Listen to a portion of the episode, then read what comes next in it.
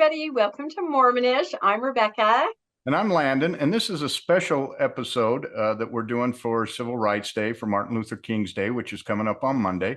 And we're titling this uh, The Politics of Revelation, a behind the scenes look at the 1978 uh, lifting of the priesthood ban. I think you're going to find this pretty interesting.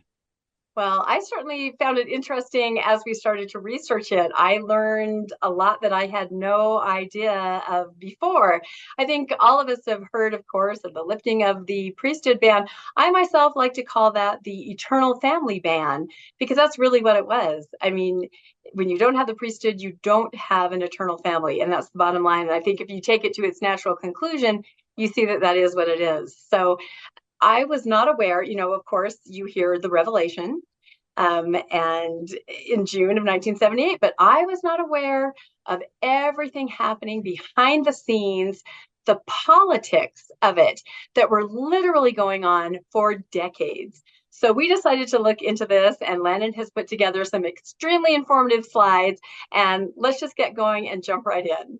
Okay, I'm going to go ahead here and, and share the screen and uh, kind of explain what is on each of the slides here.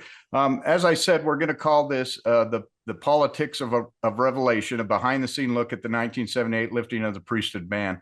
And as as Rebecca just said, uh, I think often when you think of the priesthood ban, you think of of you know the the priesthood being barred from black men and you don't think of what you just said the extension that it affected the entire family in essence you know as a as an LDS member the temple and those covenants and the marriage and the sealing those are the the highlights of being a member of the church. And that was all not allowed for for black families. That just wasn't a, an option. So it really was a a disturbing a very hard reality if you were if you were a person of color uh, back in the back in before 1978. We're going to start out in order to understand the politics and all that went into the lifting of the priesthood ban. We first have to kind of give a history of the of the priesthood ban itself. Um, it actually goes back. It, it, it's interesting because in 1836, a man named Elijah Abel, who was a black convert to the church, was ordained as an elder. So this is just six years after the church has been uh, started, and here you've got a, a, a, black man who was ordained as an elder, and he was later uh, put in the 70 in December, and he remained a member in good standing. And Joseph Smith approved of all of this. And so, right from the beginning, blacks were allowed to hold the priesthood, and of course, they were always allowed to be baptized. But here, here's an example of where they were able to hold the priesthood. And there were, I, I believe, there was at least two uh, black men who hold, held the priesthood under Joseph when Joseph Smith was around. So it, it isn't something new. It's it's uh, th- this was happening right from the beginning of the church. So when did it when did it stop, or when could when did they take this right away from them? Can I well, make a guess?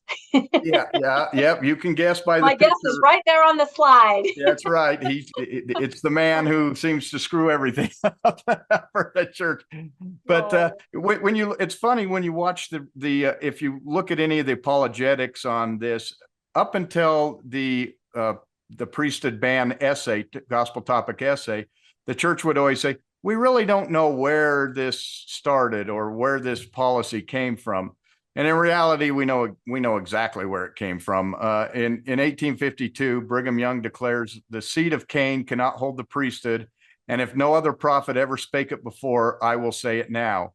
And basically, from that point on, uh, blacks were not allowed to hold the priesthood.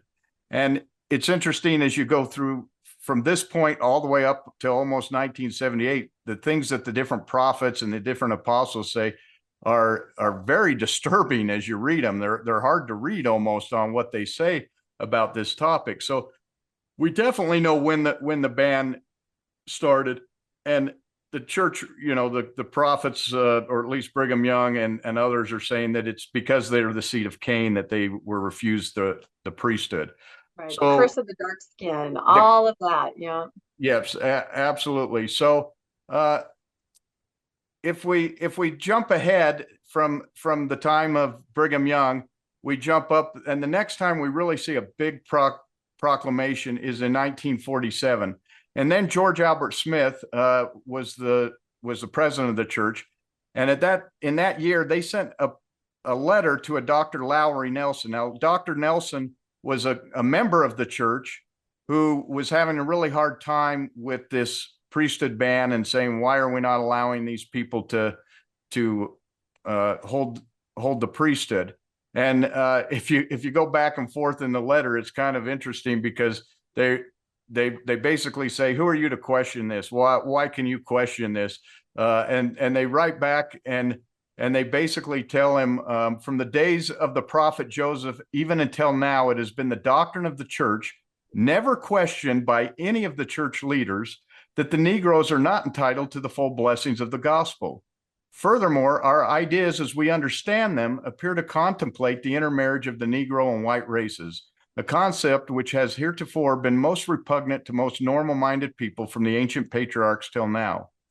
God's rule for Israel, his chosen people, has been endogamous. Modern Israel has been similarly directed. We are not unmindful of the fact that there is a growing tendency, particularly among some educators, as it manifests itself in this area toward the breaking down of race barriers in the matter of intermarriage between whites and blacks, but it does not have the sanction of the church and is contrary to church doctrine. This, this is a this statement by the first presidency is interesting in several uh, things. First off, at, at the very end, he says it is church doctrine. We often hear that it was policy, uh, that it's that it wasn't doctrine, and that's why it could change because doctrine cannot change. Therefore, when you say it's doctrine, you're saying that it's it's unchangeable.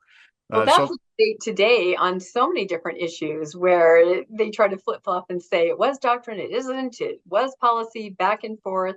Yeah, So they're, they're definitely calling a lot of things now policy rather than doctrine. And, and it's interesting that so many of these definitions were right in, you know, Mormon doctrine and oh, doctrines of the salvation. Doctrine. Written in the books called doctrine, you know. Right. Well, no, you're so right though. This is this is really hard to read, extremely hard to hear. I'm also kind of surprised that they would actually even answer a letter from somebody because that doesn't necessarily usually happen today, right? It circles back. But yeah, and to just see that this is George Albert Smith and you know the prophet and, and these are his words, it's it's hard to hear. Yeah, the the thing that really caught my eye was this uh, you know, from the days of the prophet Joseph Smith even until now, it has been the doctrine of the church. Again, they re, twice he calls it the doctrine of the church. But the next the next little part is the interesting part. Never questioned by any of the church leaders. You think about this, you know, this is 1947. Brigham Young was back in 1852. Between 1852 and, and 1947, we fought a civil war over the question of slavery. Over the issue, exactly. and and we had the Emancipation Proclamation during this time. And during all of that, nobody bothered to question this policy or how they should deal with this. Basically, they're saying the rest of the world um, was questioning, was making strides, was trying to improve, trying to right this great atrocity. But in the church, no one was thinking that way or thinking anything needed to change. Yeah, yeah. You just it, it- it's the LDS way. You do not question uh, what's in the past. You don't question what a former prophet said. And so, to me, this shows the danger of not questioning things. That the danger of teaching people don't question authority, don't question policy, don't question doctrine, uh, because this should have been questioned at some point in that hundred years. So well, I would like to think that many members were questioning, but just didn't know how to formally question, or you know, and even a lot of leaders. I would think that they were. I would hope that they were seeing that this is not right. Yeah, and and we also had um, statehood. Uh, you know, Utah became a territory, and they decided to be a slave territory that slaves were allowed, and they never questioned this. You know, again, Mm. So, many things happened in this hundred years in race relations, and they never even bothered to question, according to uh, George Albert Smith in, in his response. So uh, the next big thing that happened was in 1949, so just two years later. But the first presidency uh, put out a statement, and in this uh, in this statement, they clearly said that it's the position uh, of the church that blacks will not get the priesthood. Uh, it's always been there. It will always be there, and they make it very clear that that uh, they are not going to receive receive the priesthood. So here we have 1947, a statement in a letter, but here this is an official, just like the proclamation of the family. This is a proclamation to the whole church and to the whole world that they will not allow the blacks to hold the priesthood. And And that it is presented? doctrine. How, sorry, how was this presented? Was it in meetings? Was it read over the pulpit? Was it? Um, I'm, I'm guessing it was read over the pulpit, uh, in conference, but it was, Okay. it was definitely a, a letter from the first presidency Okay. to the, to the church. So, instructing the membership just to make sure they understood and we're all on the same page. Okay. exactly. So th- this is nineteen forty-seven. So this is, you know, or nineteen forty-nine. you know, we've just had World War II where uh, the blacks fought in in World War II as soldiers and and they were starting to reclaim some of their some of their rights or or they were Mhm. trying to get those in and he- here again the first presidency just just shut it down Shut it down. That's the word I was just gonna say. Shut it down. shut it down so 1954 this is an interesting year because uh, uh, David O. McKay continues the priesthood ban uh, for people with African lineage after requesting a revelation from God. Uh, he reportedly said that he asked for a revelation to overturn the, the ban, but had not had the answer he sought. Now, this is really interesting because 1954 is really the year that we attribute to the start of the civil rights movement. So, right at the beginning of the civil rights movement, the prophet of God went to God and said, I, I think this is should be overturned. Uh, and he sought a revelation, but he didn't get it. How different would the would the church have looked if at the beginning of the civil rights movement they'd had a revelation and they said we're going to do this they would have been progressive the prophet would have been looking like he was prophetic uh instead it's it's uh, what 78 is four, uh, 24 years later after the whole civil rights movement is over before we we It's a get done deal. Yeah, it's hard to, uh, you know, be a progressive in that way, right? It's hard to take that stand, but imagine if they would have. That's yeah Yeah. it, it certainly would have shown uh some some leadership in in the civil rights rather than than followership And, and one more thing I wanted to add about that quote is that again, it says, We, the brethren, we wish we could do this. We want to do this. We're pleading with the Lord to do it. But who is it that really doesn't want to give the priesthood? It, it's God. It's Yeah. God Himself. So that's hard to won't give it to him yeah God it's god it's not us Very hard. It's not me, it's you, or it's not you, it's me. However you want to say it. Yeah, Yeah. that's really hard to read. And, and we're definitely going to see that. So uh, the next the next slide here is is the Brazil question, and this is this is really interesting because I don't think most members even have a clue about how big of a part Brazil played in the lifting of the priesthood ban, and I'll go over a little bit about why that is and and how it played such an important role in the lifting of the priesthood ban. Um, in 1959, Spencer W. Kimball was assigned responsibility over the Brazil Brazil area, and he went down. He made he made quite a few trips down there. And as he got down there, obviously, what happens is you get to know the people and you get to love the people, just like if you're a missionary. And Spencer W. Kimball really saw these people for what they were, and actually, you know, really had compassion on them uh, as he spent from 1959 uh, on. So uh, that same year that he went down there, they opened a second mission in Northeast Brazil. So they they had a you know Brazil as a whole was a mission, but they split it and they they made a Northeast mission. Well, Brazil is is highly uh, mixed race. So forty, I think it's forty percent of the population has black an- ancestry or African American ancestry because it was it they also had slaves and it went much later than in the US and so it was a much uh, more mixed society.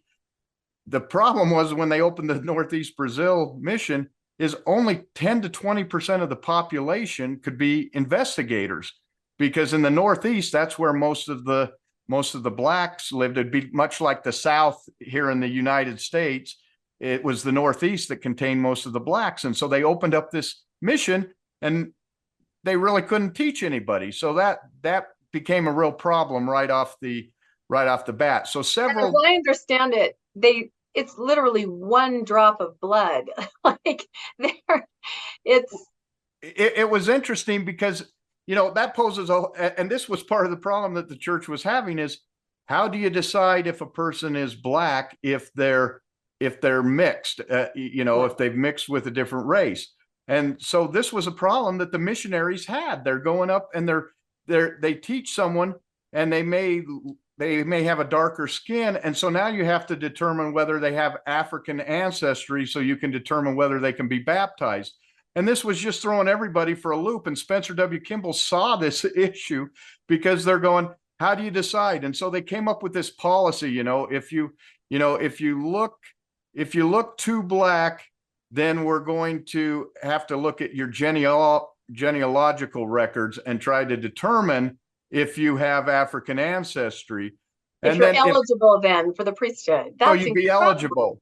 So then they went even further because, you know, they, if they didn't, couldn't tell from the genealogical records, another way is the patriarch would have a revelation as to what, you know, basically what tribe you're from, whether you have African descent in you.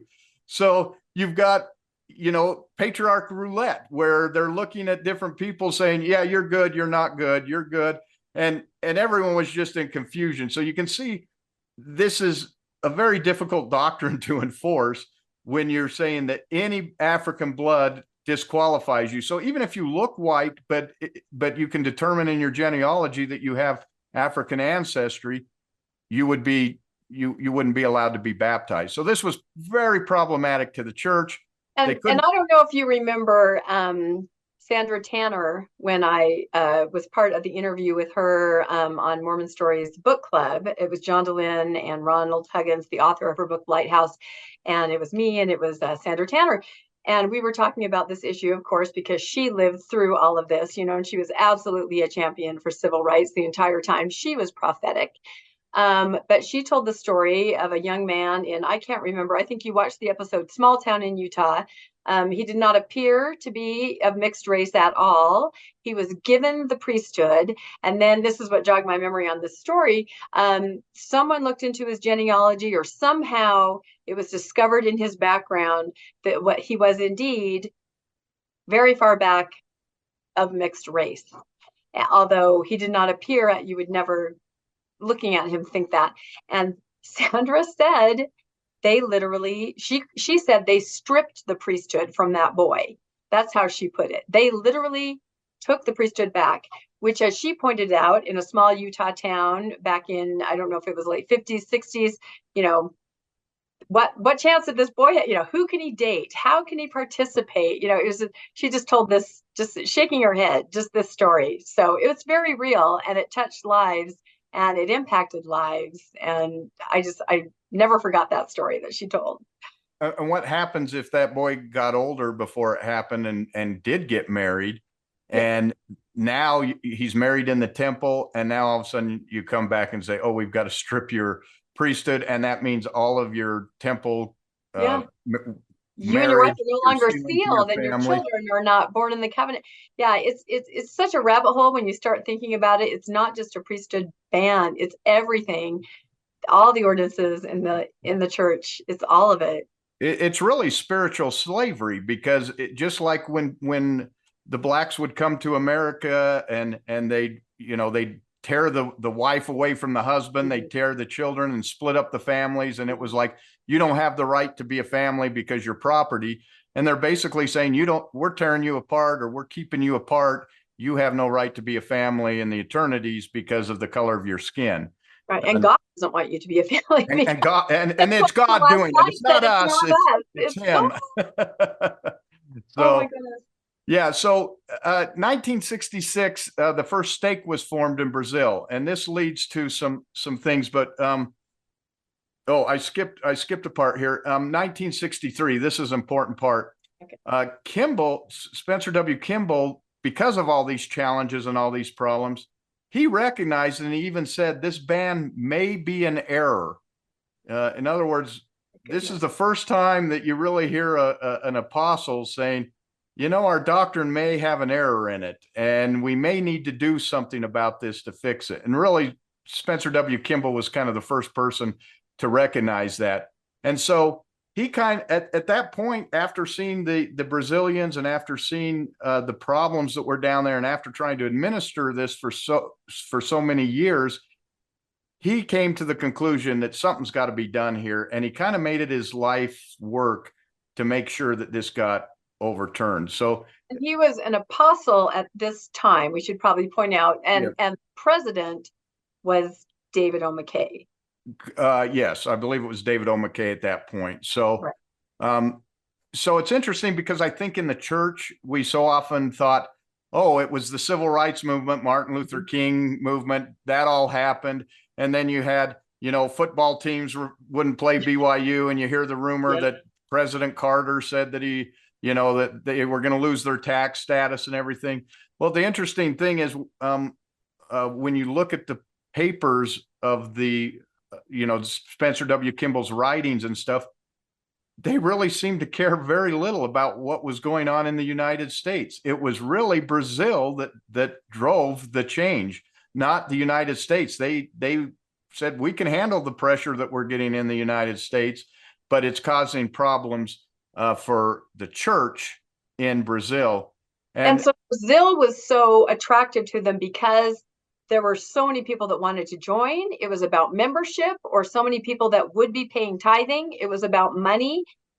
It, it mean, became a hot, yeah, it became a hot, uh, people were joining very quickly. Right. And so the growth was happening very rapidly. And so the church is saying, oh, this is a good thing, except, oh, we can't, we can't baptize a big. Can't offer them full benefits at this point. So. Exactly. So that, that's where it became a problem. So I want, I do want to turn back to the US a little bit to give some perspective of what's happening in the US at this time. Uh, so that you, you can kind of compare and contrast. In, in 1954, as we said, that's when the civil rights movement really started.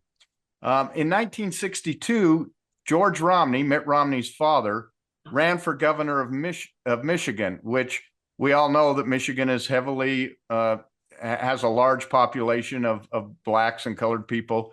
Um, and during that, the Negro policy became an issue for the church, and they kept. It, it was amazing because the apostles are kind of saying.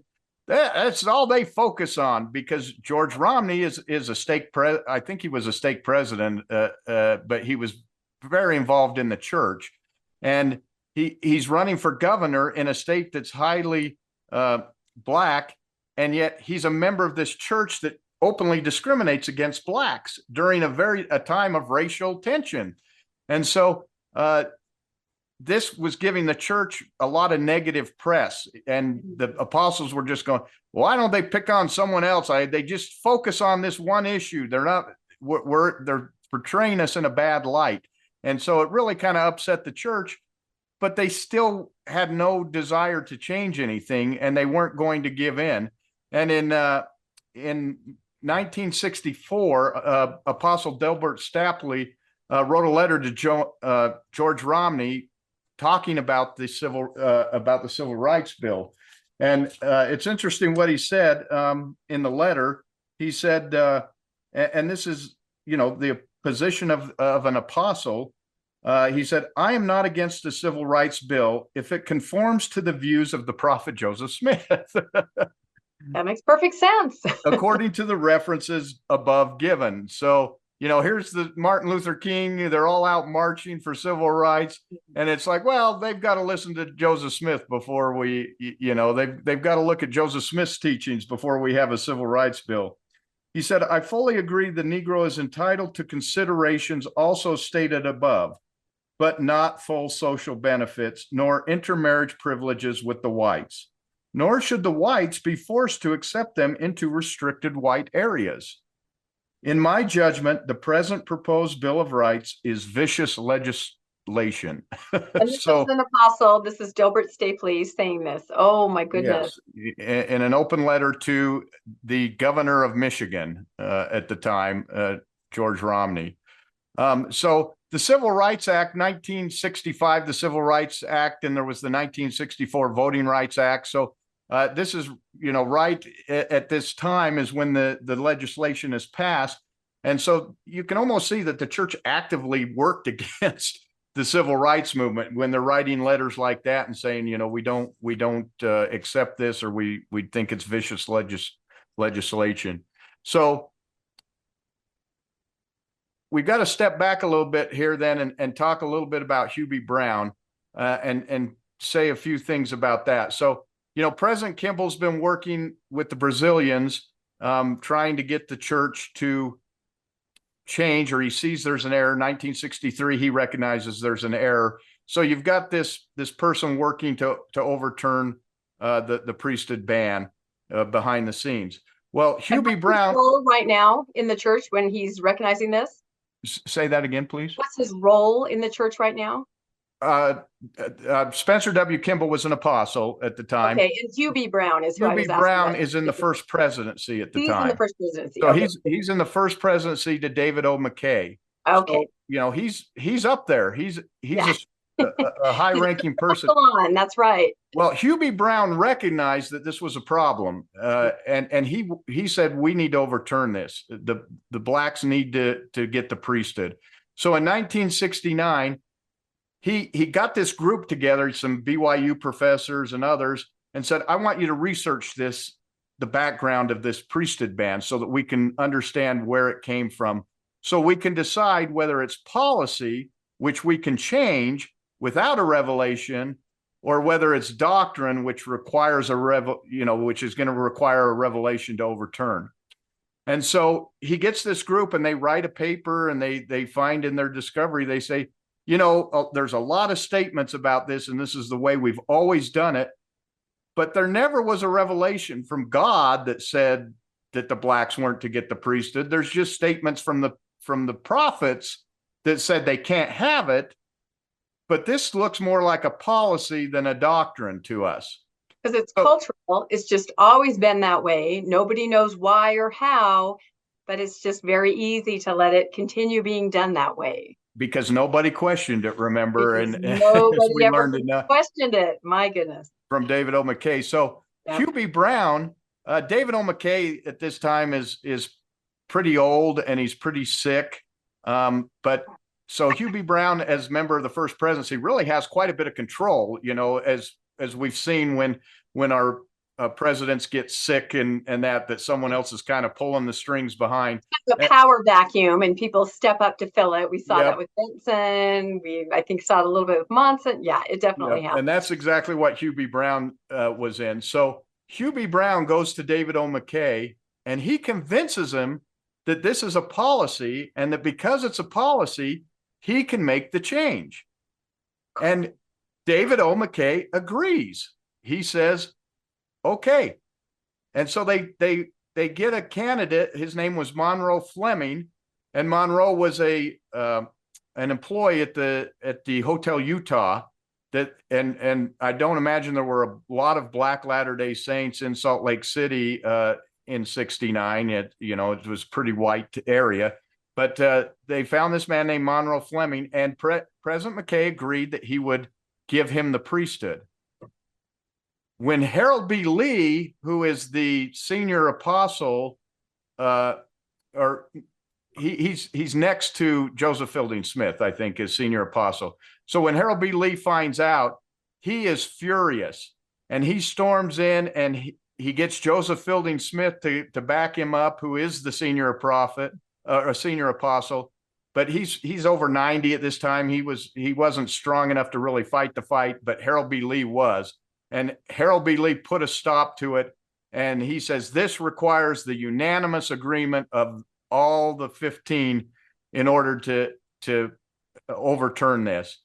And since he's senior to Hugh B. Brown, uh, and, and they convince him and they stop this. So amazingly, in 1969, we may have had, we were that close to having uh, a, the blacks have the priesthood but it was it was Harold B. Lee and Joseph Fielding Smith. The next two prophets of the church are the ones who stopped it and said absolutely not. And Uh, it's just infighting and it's politics and it's pushing your own racist agenda. And the way the structure is set up, a few people are able to put a stop to everything. It has to be anonymous, sorry, un- unanimous, not anonymous, unanimous. And it just stopped it dead in its tracks. Yeah, it, it did, and and it got even worse because um, eh, we all remember uh, Uchtdorf getting released from the first presidency when Nelson took over, and they said that hasn't happened since like 1970. Well, guess what? Who it was in 1970 who got released from the first presidency? It was Hugh B. Brown, and it was clearly because of his stance um, on the priesthood ban.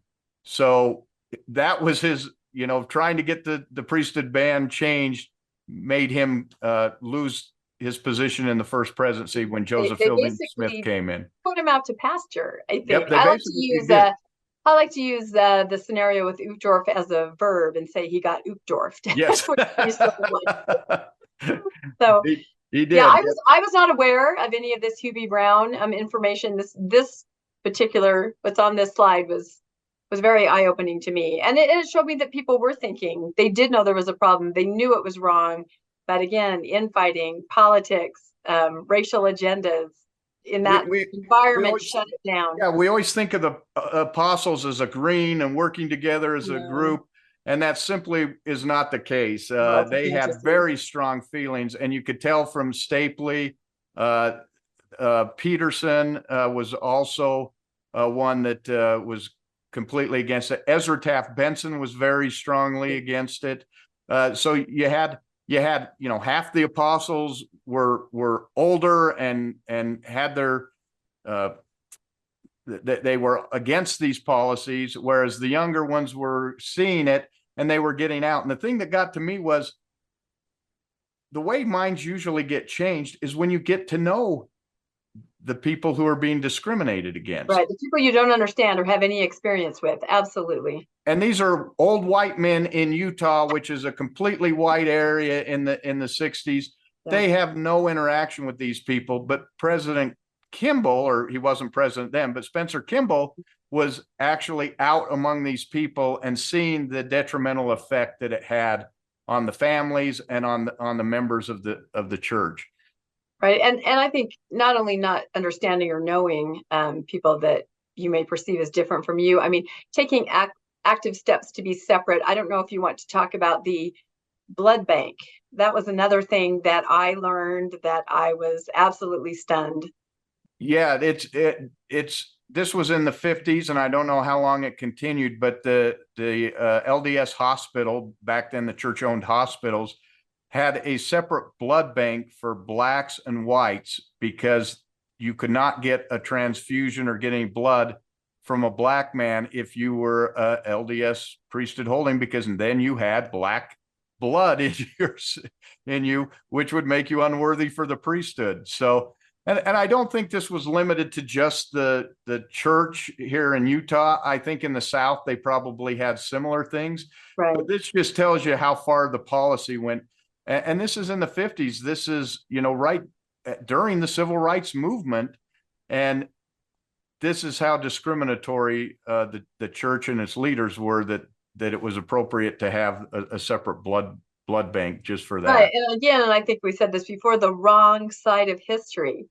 And and what would seem prophetic would be to be on the right side of history when it was not popular to be on the right side, and then later to be proven that you were prophetic, you were forward thinking, you saw it even when most people didn't. But in this case, it's exactly the opposite. It- it- that that's correct. And and when you start looking, uh, you know, this next slide is titled "Let's Get Political," uh, and and it's got a picture of Spencer W. Kimball there because what Spencer W. Kimball had to do to get this priesthood ban lifted, it looks like a senior politician trying to get a bill passed in in the United States Congress. A lobbyist. That's what I think he had to be as a lobbyist. Oh yeah, he and he was brilliant in some of the things that he did in order to to o- override uh, the ban. Um, the first first thing he did when he became the the president of the church, of course, you know, we had David O. McKay who was about to give the priesthood. Then we had Joseph Fielding Smith, uh, Harold B. Lee, who were both completely against it. Brigham Young or, or uh, uh, Spencer Kimball slips right in between between Harold B. Lee and Ezra Taft Benson. Uh, you know, the two who all three of the the the, the two on both sides of him were very against uh, the blacks having the priesthood. You mean And in so- the order of seniority? He's right in between those two. And the, the more senior than him will never agree and just below him will never agree. And he's right in the middle. He's right in the middle. And so he's and and remember after the David O. McKay fiasco, Yeah. the the thing is now we have to get all the all the apostles to agree to this before we can overturn it. And that's kind of the standard that he had. And he looked out and he saw who he had there. And he had Stapley, he had uh, Petersen, he had Ezra Taft Benson, he had Bruce R. McConkie, he had a lot of these hardliners. Uh, Bruce R. McConkie had written in Mormon Doctrine that the Negroes would never get the priesthood, is is what he what he put in there. And so these are the hardliners, and he's got to change their mind. And so how he went about it was was brilliant. He didn't argue civil rights uh, like the United States did. He looked at it from what's this doing to the church. Mhm. And so the first thing he did is when he became the president, he became the president in December of 1973. In 1974, he starts sending apostles to Brazil on assignment. He wants them to see what's going on down there. He wants them to have to figure out how am I going to fill this role with a huge population of black people? How do I tell these people who are coming to me and asking about intermar- interracial marriage, which interracial marriage was was very popular, very you know, it happened all the time in Brazil. And so people are intermarrying. And so even if you're a, a white man and you marry someone that's got mixed race, your family can't go to the temple. You're you're denied all of that. So he just they just start seeing this is a problem, and he's forcing the uh, apostles to to do this. And uh, you would think that Bruce R. McConkie would be one of the last holdouts uh, to oppose this, and he really wasn't. He was one of the first to to come on board because when he got down there, he saw the problem. He said, "This is problematic. We can't do missionary work. Right. Uh, we can't, we can't, uh, the, the members can't progress. What are we going to do here? So, No, that's that's actually a brilliant tactic on President Kimball's part. First-hand knowledge, make them aware with their own eyes of the pro of the problem, make them understand that the actual progress of the church is in jeopardy. What they as apostles are committed to preserve and to move forward, and then they come up with their own solution, or at least understand that what he may be proposing or guiding them toward realizing is going to be the only thing that they can do. So that's brilliant strategy on President Kimball's part. yeah, and the next thing he did was, was just really brilliant. March 1975, he announced a temple in Sao Paulo, Brazil. He said, we're going to build a temple there. And so they start building this temple and he's like, now you got to do something. You know, we've got a temple going in. Who's going to staff that temple? Who's going to staff it? Who's going to go go to it? Yeah. Yeah. So so he he, he kind of put him in a catch twenty two there, and and uh, in 1977, it- it's interesting because I, I really like this statement. In 1977, he he was worried because the apostles weren't of one mind, and he said, you know, even though I'm doing this, there are holdouts that are not going to come onto my side. One of them was uh, Marky Peterson, and Stapley was no surprise. was the other one. He wasn't sure about Ezra Taft Benson. And and this quote, uh, this this quote came from his son's book, uh, uh, the autobiography of his father, and he he tells this quote. Uh, Spencer W. Kimball said, "I don't know that I should be the one doing this, but if I don't, my successor won't." Knowing that Ezra Taft Benson would not overturn the priesthood ban, so that really gets you thinking in a political view here that is this God giving a revelation? Is this God's mind or is this, you know, the the the men, these individual men's policies? That's what I was just going to ask because look, God is directing the church. God speaks through the mouthpiece of the prophet. Shouldn't anything that President Kimball wants to happen, that he says, God has told me this, shouldn't that be unanimously accepted by the apostles if they believe that President Kimball is receiving direct revelation, direct guidance from God. That's the part I don't understand. Why is God at the mercy of, I'll call them 12 angry men, right? I mean, there's a movie reference there, but why is God at the mercy of 12 angry men? And, and the prophet is in a position where he has to, you know, manipulate and cajole and use politics and lobbying shouldn't it just be God's word? But then I guess maybe we need to remember back where they sort of alluded that God didn't want to do it. so well, yeah, they were the one. We've got to convince God. That was what the yeah. policy was back. You know, we got to convince right. God. Now it seems to be well. Now we've got to convince these these uh, members of the of the twelve that we right. need to turn this. And and uh, even further than that is all the 12 are supposed to be prophets, seers, and revelators, yes. and amongst themselves, they should also be getting the same right. revelation that Spencer W. Kimball's getting and saying, oh, the Lord wants this changed at this point. Um, right. And we, I want to point out that in this time, I think a lot of people really did believe that all of these men were communicating, you know, with God or Christ, like actually face to face. I mean, when I was growing up, that was the I know a lot of people don't believe that, but that was what everyone thought. In the you know rooms, special rooms in the temple, they really believed that it was like a sit down, and there was you know information and direction being given. So we we thought everybody was in very close communication. So that's why it is confusing that that apostles would have to agree, they'd have to fight, they'd have to convince each other, they'd have to lobby. It, it seems strange. Yeah, and Spencer W. Kimball said, you know, during all this time that he'd go to the temple to the upper room where they had their, uh, you know, this, their gathering area up there, and and pray and pray on this issue, and so that kind of gives you the thought that, well, why is he going to the temple specifically to pray for this? You know, because he's talking to God. Uh, I I remember growing up that we all believed that too, that he walks and talks with God, yeah. and so you think, hey, he goes in there and God's going to tell him, you know, when he sees him, hey, we need to fix this. And he should be able to go and say, the Lord told me it's time to change it and everyone should be on board. But that's not what happened at all. Uh, and he, he arrange for the Lord to visit with each of the apostles and tell him what tell them what needed to happen it just it seems or shouldn't they have the faith just like the members that the prophet what yeah. the prophet is speaking is the word or of once the, the prophet speaks you know the debate and, is over or whatever it doesn't seem is. to be that way so uh, we start get we get to 1978 and now you know the temple was announced in 1975 in brazil and here we are in 1978 the temple's getting completed it's it's almost ready to open it's going to open later in in 1978 and uh, they, they, they realized all the people who were paying tithing for this temple, and back in those days, you didn't send it all into the church. You had to fund it yourself, you know, mm-hmm. so that that area had to fund their own temple and they had to help build the temple. They were making bricks, they were helping to build the temple. So they're giving their tithing, they're building the temple, and they're being told you're not going to be able to use it. You'll never be able to. You'll never be able to use it.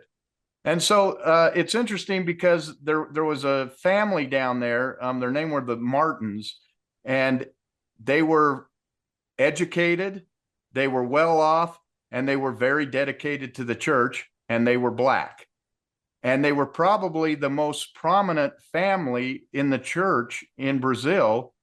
And so every time that that anyone went down to Brazil, any of the general authorities, uh, President Kimball made sure that they met with his family because you know it's one thing to have poor black people not having the blessings, but these are educated, um, they're they're smart, they're faithful, they're doing everything that's being asked of them, and yet they're being denied all of the blessings. That's that's what you what you just said is actually a quote from something where they said, I think I saw that document that you shared with me, where they actually said, you know, almost doesn't matter about a you know lower economic state. Eh, we you know we're concerned about the you know so i think you were kind of quoting that when you said that but yeah. that do you remember i don't remember what the document was but i know you shared that with me yeah so. I've, I've, probably got it here somewhere but yeah it was definitely in there and and it it's, it's interesting because one of the, uh, going back just a step, one of the things that was said, uh, is that the Lord has a lot of patience in that he'll wait for those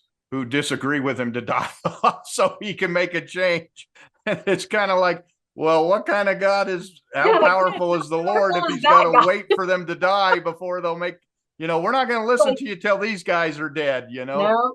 Well, like I always say, God is only as powerful as the last person that says his name, right? And we have civilization after civilization where they died and their God died. So it's And it, it just kind of shows that. Yep, absolutely. So in nineteen, March of nineteen seventy-eight, they actually make a change that starts to, to, to see this. So you can see the church is starting, or, or the leadership is starting to anticipate that a change is, is coming. Um, and so, uh, they, what they did is they allowed home teaching that blacks could go along as the junior companion in home teaching. oh, junior. Okay. So I don't know if that's a blessing or not, anyone who's had to go home teaching. But uh, that's, that's, that's what they allowed. So, uh, you know, President Kimball's pushing it to try to get this to happen, but he's got a problem. He's still got Stapley and he's still got Marky Peterson, who are absolutely opposed to it. He was able to get uh, Benson to agree to it, um, but these other two were were strict holdouts. And remember, Stapley's the one who who wrote the letter to George Romney calling it vicious. Oh, okay. So That's same right. guy. Marky Peterson has some of the most vicious, most vile statements about blacks. And the other thing was intermarriage. He was completely, you, went to hell if you married someone of the other, other race. He was, he was very bigoted. And so this is, he, he has to overcome them and he can't convince them. And so what happens is come June timeframe, uh, Stapley is hospitalized. So he can't come for a vote. So President Kimball says, Mark, I need you to go down to South America to on assignment and and take care of this, whatever the assignment was. So Marky Peterson goes out of the country and President Kimball says, it's time to have a vote and he gathers them all in the upper room and they pray uh, and he, the- he receives the revelate the revelation and the other members of the quorum agree and say yes let's do this and so it's passed but it wasn't passed unanimously because two of the members of the 12 the two that were most uh, opposed weren't there at the time And that's, that's how the structure works, that if you're physically not there, it's all right to vote. It carries, but it's just not considered unanimous, but it still carries. They don't have to wait for everyone to be there. So that's, that's interesting. I didn't know that before. so i i think they have to get kind of get the buy-in so Like after the fact. after the fact. So so Petersen comes back and rumor has it that Petersen said, "Okay, I'm not going to overturn what the what the other brethren have have Wait, voted what for." God has said. exactly. I'm not going to override what God said. However, in order to do that, I want a concession, and that concession is that interracial marriage still needs to be uh, taught in the church. And interesting enough, As an, as an evil. As a an evil, as an evil, yes. Yes. and and interestingly enough, on uh, the day that the in the same Deseret News that announced the priesthood ban had been lifted, there was another article talking about the evils of interracial marriage, and the rumor is kind of that that was the concession to To get appease to appease the others, and that intermarriage, you know, that discouraging interracial marriage was very very uh, taught taught all over when I was a, when I was a kid. In Yeah. fact, uh, I I'm I'm ashamed to admit this, but uh, when I was in high school, uh, a, a Japanese girl uh, came uh, was was a foreign exchange student, and she was in one of my classes, and we got along and we joke with each other. She spoke English pretty well, and uh, so a church uh, a, a school dance came, and she wanted to go to a school dance and experience that. And she asked me to the, to the dance. And I had been taught that we don't date outside of our race. I had been taught that. And I, I didn't want to go home and tell my mom that uh, I'm going with someone of a different race. And I, I, I basically told her, oh, I have to work. I can't get it off. And, and I didn't do it. And I, I feel horrible to this day because here's a girl who wanted to have an American experience and she, she liked me enough that she, you know, chose me as the, it was a girl's choice dance that she chose me to, to be the one. And, and I turned her down and It didn't I- matter at all. Like it, it didn't matter. There was no reason that you should have said no. What's no, so no, not at all. It, it, uh, I, I know exactly that my, the thought my is, oh, I've been taught, you know, this is, we Yeah. don't, we don't date outside our race. That's what I and was you taught. That your family would be, would be upset or wondering, you know, just maybe not completely on board. Yeah, and I don't know, you know, I may be discounting my parents, you know, maybe they would have said, oh, that's nice that you did that. But having been taught that, I right away said, oh, I can't do that. That's not allowed in, in our religion. And, and I, I No, stepped And back. I think people have, I, I know people have said, I don't think that was really a thing, or that wasn't really taught. But for people of a certain age, like me, and I'm older than Landon, um, it was very real. You know, I had awesome parents, wonderful parents, kind parents, did um, everything for everybody. But whenever there was an opportunity, they would point out that that is something that's very wrong. There was an interracial couple in my neighborhood, and I, when I was very young, let's see, seven, yeah, like I probably would have been 10 or so, they had a red convertible. And I remember thinking that was amazing. And so you could spot them in the neighborhood when they were driving around. But every time we saw them, my parents would make sure to say, that is not what we're supposed to do. They would tell me that. And I remember that to this day, and that's decades ago. So it was very real that that agenda was being pushed to people. And, and, and I, I remember, At least in my experience and in Yes. Landon's experience, growing up in the 70s, they were talking about it as something that that was discouraged. yes, and, and, and that it was very out there, the racial discrimination. I, you know, I, I grew up in Utah in the seventies. And I remember there was a couple songs that had, uh, you know, Not the great N-word words, and- yeah. And kids would sing them all the time. Uh, Yeah. and, and that was the just culture there. You, Yeah, they you- didn't you weren't taught that was wrong. And so, Right. you know, I, I look back at that and I say, you know, cow, I just why would I do that? But you were taught that, you know? And, and so you understand why. Well, it was acceptable, you know, nobody checked you on it and it was acceptable. So And, and but by the eighties, that had pretty much changed. I went into the it military in the '80s, or yeah, in the eighties, I started in school and I was in in the military part time and and uh, you know I was meeting uh, a lot of black people who who were in the military and great people, you know, and and didn't matter anymore. Yeah. yeah, it didn't matter. You said, hey, this is a great guy, you know. So the the, the attitudes really changed from Yeah. 78 to 80 something in, they in my did. Utah thing because this policy had changed and now we we started being more accepting than we Yeah. had been previous. So Do I, you do you remember uh, when it was announced over the pulpit? And also another question, and maybe we'll cover this on the next slide. So they voted, and that's great. How does that become an announcement? Do they say we have received a revelation, or did they say we have voted?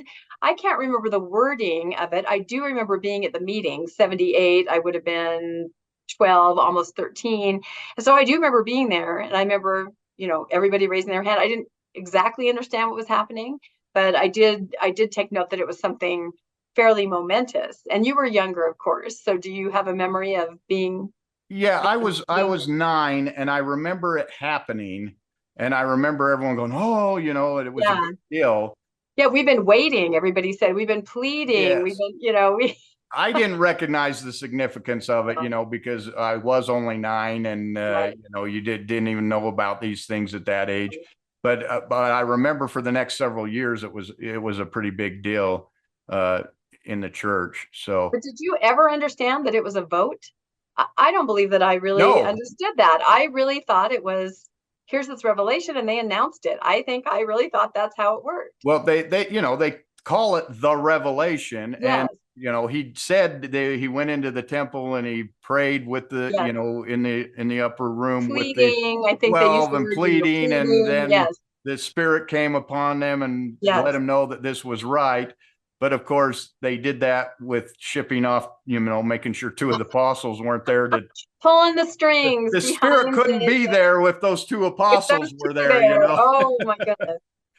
Yeah, it's Yeah, it's, it's definitely. A fascinating situation.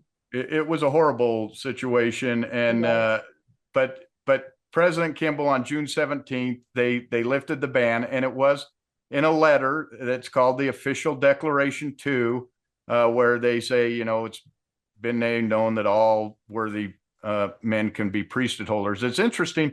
Um, I don't, they don't make a big deal about the fact that families can now be sealed together. It's more the men can have the priesthood. Well, no, I can tell you why, because they don't want to draw attention to the fact, because a lot of people didn't realize that's why I call it the eternal family ban. A lot of people didn't really realize that's what it meant. They literally just thought, oh, he can't go to, you know, he doesn't have the priesthood. They didn't think it through to its Yep. natural conclusion. So if they started listing off, now you can this and this and this, I think people would then see, and maybe I wish they would have, because then people would see everything that was lost for decade after decade after decade. Yeah, and and I remember, you know, the point this really hit home to me. I remember sitting in in uh in Sunday school. Uh this is when I'm, you know, in my 40s uh and and we had a lesson on the priesthood ban and you know, everyone they kind of went around the room said who remembers this and people would tell stories and they'd say, "Oh, my mother she had a dream that they were going to get it and she prayed and she fasted and she waited for this day to come." And other people would go, Oh, we were so happy. We were so glad. And it came to me and I said, Did anyone say anything? Did anyone say this isn't right? Did No, the words are up? waiting, waiting and praying are the key words, not action. Not acting. No Yeah. action, just waiting. That was the key. It, basically goes right back to the statement of, of, uh, I think it was David O. McKay, you know, we, nobody bothered to ask uh, whether, whether it was right. And that was one of the turning points for me in my journey out of the church was I realized, I said, number one, these men who are prophets did not lead here.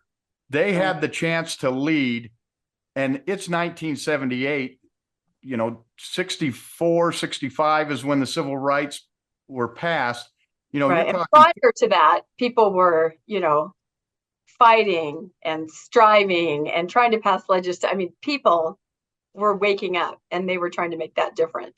and and not just black people there were a Right. lot of white people supporting it That's what yeah. I'm saying. Like the whole population were on board and understood. So you're right, not leading, following finally once it was all a done deal. and once it was finally safe Okay. and, and even then it's it's the, the thing that i realized is if it hadn't have been for spencer w kimball this probably would have gone on easily into the 80s through ezra taft benson's a- and it Oh. probably would have been up to monson before uh, because howard w hunter was too uh, too short or hinckley i'm sorry uh, up to hinckley to make the change so But how could it? By that point, members of the church would have been so ostracized, um, you know, socially and at work if they belong to a church that is that, you know, discriminatory at that point. I feel a lot of people probably would have left because how how could you how could that be you know yeah that overtly discriminatory when you know the rest of the world had moved on But but I find it hard to believe that Ezra Taft Benson would have, when we all know how uh, you know conservative and and he was more that the civil rights movement was a communist ploy than really uh, yes he was more concerned about communism than race wasn't he Yeah. as it always was so So that is so it- it's fascinating. So Well, it is, and I I sense, and I think a lot of people do parallels today, but different. there different is, and that's as how why the membership is responding. Our last slide is lessons learned. And Yeah. and these are these are what i wrote down and you may have different ones but you know as i as i looked over all of the things when i researched this i said you know what lessons have i learned? And one is the lord's due time includes waiting out the deaths of those individuals whose convictions present a roadblock to change. And the reason that I have on this slide, uh, the Equal Rights Amendment and the LBGTQ uh, flag is because these are the same issues right now that that the blacks in the priesthood was back in the sixties and the seventies. A disenfranchised population for no reason whatsoever. That is making, that is making huge strides in the, in the, in the world, in the secular world, Right. but are being left behind by the church. And Right. anyone who looks at this can see that number one, women are going to have to get the priesthood at some point. You look at the women, I think half of the missionaries going out are women now. Yeah. And so if your missionary force, half of them can't baptize, half of them can't Right. do that. You've got a lot of single mothers uh, Yep. that now there's no priesthood in their home, so they're being denied that. Right. Uh, no, talked about the junior companion, that little concession. That reminded me of how now in the mission field, sisters have higher, much higher leadership roles. You know, they're they're they're basically like I think district. They're called sister leadership. Anyway, there's a little S. It's a it's an acronym, um, but they have higher leadership Yeah. roles. You know, and women are now can witness baptisms. You know, and women who are in a presidency are called presidents. So it reminds me of that. These little tiny baby steps. But I will tell you, I taught primary for years and years because that was like the last calling that I would say, okay, I'll do that, you know, still trying to kind of stay in, easing out. And I had a lot of little girls in my classes, just strong, fierce. And I could tell that in every other aspect of their life, they were never told there was something they couldn't do. No one at school told them that. No one at home told them that. In fact, they got the exact opposite message. You can do everything that anybody else can do. And I'm telling you, when we would have these lessons about the priesthood, some of these little girls had no idea that they were not going to get it. They really did. They'd say, Well, when I get the priesthood, or I'm excited for, you know, when it happens to me. And that told me that their parents didn't know, you know, in this world of you can do anything, you know, girls and boys, no difference. Um, they didn't know how to tell them or explain to them that know there is a difference and it's going to be a big difference nowhere else but here at church there's going to be a difference. So i almost felt like it was it was one of those you know talking about sex. Go home and ask your parents you know about the priesthood. I don't want to be the one to break that to you. But it was very surprising to me because when i was growing up of course in the 60s you know in the 70s you knew you know you were a woman in the church and you understood your role and you just knew it and your parents had no trouble telling you you know that you're separate but equal all of that but boy these little girls that i taught over the last decade or so fierce and i'm telling you when they're older there's going to be changes Yeah, and the women are definitely, you know, bringing in, uh, you know, most houses, they're bringing in a, a large part of the income for the family. absolutely Some cases, they're the major breadwinner. Um, and you're seeing that more and more. They're more educated at this point. Uh, the, the people getting bachelor's degrees, women are higher than men at this point and getting bachelor's degrees. Um, so you're definitely seeing that change and, and it's, it's gonna, they can't hold off forever. Uh, people are gonna say, no, that's, that's not right. And, and that, you know, with the LBGTQ, we, we obviously see a lot of change and a lot of things happening there. But I, I almost think that the women thing would hap- happen first because if the woman, if the women get the priesthood, now you don't have the issue with LBGTQ. If you have a transgender person, right now it's not an issue. It's like we, everyone has the priesthood everyone everyone has the priesthood. So it doesn't matter what you identify as, you can have the priesthood. So, Yeah. no But- i see it all coming to i know it will and it's unfortunate that things move so slowly because when it moves slowly there's so much pain you know on, on so many sides over these issues and the being disenfranchised well, we're, we're in the same place David O. McKay same was place when he had the chance to overturn it. yeah you look out and you say, we, we all know it's got to change. So Yeah. why doesn't the prophet make the change now, what's the holdup 20 years earlier? Stop all the pain, stop all of that, because you know what's coming. But again, we're waiting for the hardliners to die off and a Yeah. new breed to come in to, Yeah. to make these changes. And it's Well, like kind of, Holland, like Holland says, um, the church is 20 years behind. Do you remember that video where he said the church is always, you know, and they accept that and they're they're rolling with that. I think the difference here is that there are so many people that are actively not just waiting and praying, they're talking about it. They're doing things. They're creating groups of support, groups of awareness. They are making sure that the issue is not buried. The issues are always out in the forefront, and they're actively, you know, championing champ, championing. I can't even talk by the end of the broadcast. Um, change. Don't you see that? Don't you Oh, find yeah. that instead of like it used to be, you know, after the fact? Oh, I was hoping, and no one ever knew that that's how they felt that they wanted the ban to be lifted. But today, people are very openly saying this has got to change. Whether And- that makes a difference, I don't know. And I think the difference between nineteen seventy and, and today, in nineteen seventy-eight, the priesthood ban was lifted and then people left the church. Yeah. Today, people are leaving the church because they aren't making the change. They are absolutely. That is a And that's what's going to force them to make the change because that they're going to lose too many people. There's too many families, too many friends that are LBGTQ that people are saying this is a wonderful person. Uh, the same thing as building the temple. Uh, how they, if they come to Yeah. church and pay tithing and participate, why are we, why are we discriminating against them and saying that they can't do this? So. Exactly. And again, culturally and socially, things have moved forward. And so there has to be a catch up and a quick catch up because people aren't going to stand for it. So, It, and it I, can I, affect your I would wonder what? It can affect your job if, you know, people find out you're a member of a church that discriminates against Yes. LBGTQ, you know? Yep, What do you and- say? the thing is, it's very public. The church is known for Prop 8. Like Yep. that was a huge blunder, right? Yep. It's known for Prop 8. It's known for things like that. Um, in fact, it did affect people, people that donated to Prop 8. Do you remember this? And Yes. then, and then the, they got a hold of the donation list and they publicized that. And people who thought they were donating in private, um, and a lot of those donations were were really, you know, like you'd be called to a meeting in California. A They twisted your arm. say- they would they would um yeah they would invite the top tithe payers and and they did they definitely you know like a lot of people weren't just saying i feel strongly they were like well i was asked to do it and then ramifications later because there they are on a list of somebody that opposed this so Yep.